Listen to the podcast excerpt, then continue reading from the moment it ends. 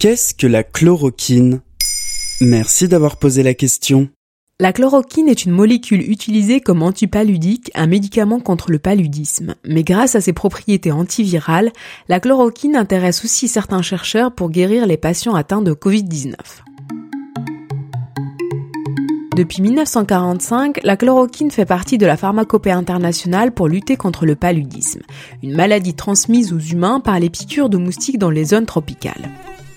Ce médicament s'attaque aux schizantes, les globules rouges infectés par le parasite du paludisme.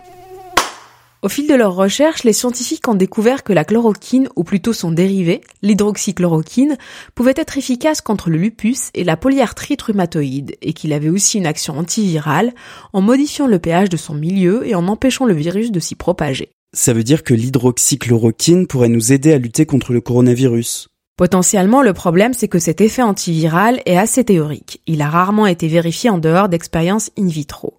Cela s'explique par le fait que la chloroquine est toxique à très petite dose et provoque de graves effets secondaires. Un surdosage peut causer des troubles cardiovasculaires potentiellement mortels.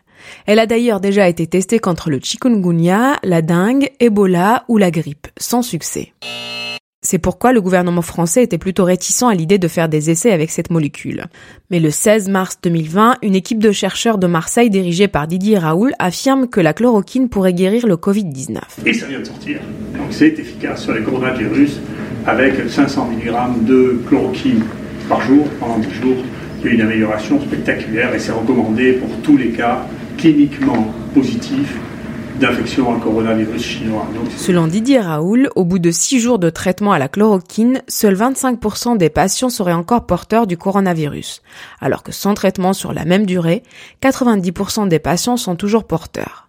Une étude chinoise de février 2020 affirmait aussi qu'un traitement quotidien de 500 mg pendant 10 jours serait efficace pour lutter contre le Covid-19.